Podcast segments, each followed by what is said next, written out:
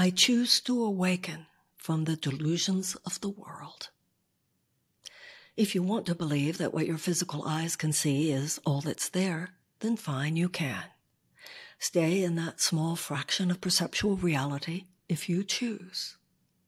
But at some point, even if that point is at the point of death, we all know better.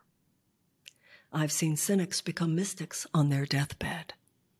We are here as though in a material dream from which the spiritual nature of our larger reality is calling us to awaken. The magician, the alchemist, the miracle worker is simply someone who has woken up to the material delusions of the world and decided to live another way. In the world gone mad, we can choose to be sane.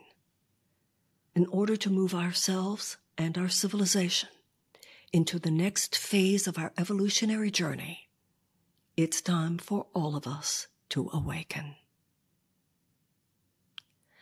I choose to awaken from the delusions of the world. I choose to awaken from the delusions of the world. I choose to awaken from the delusions of the world.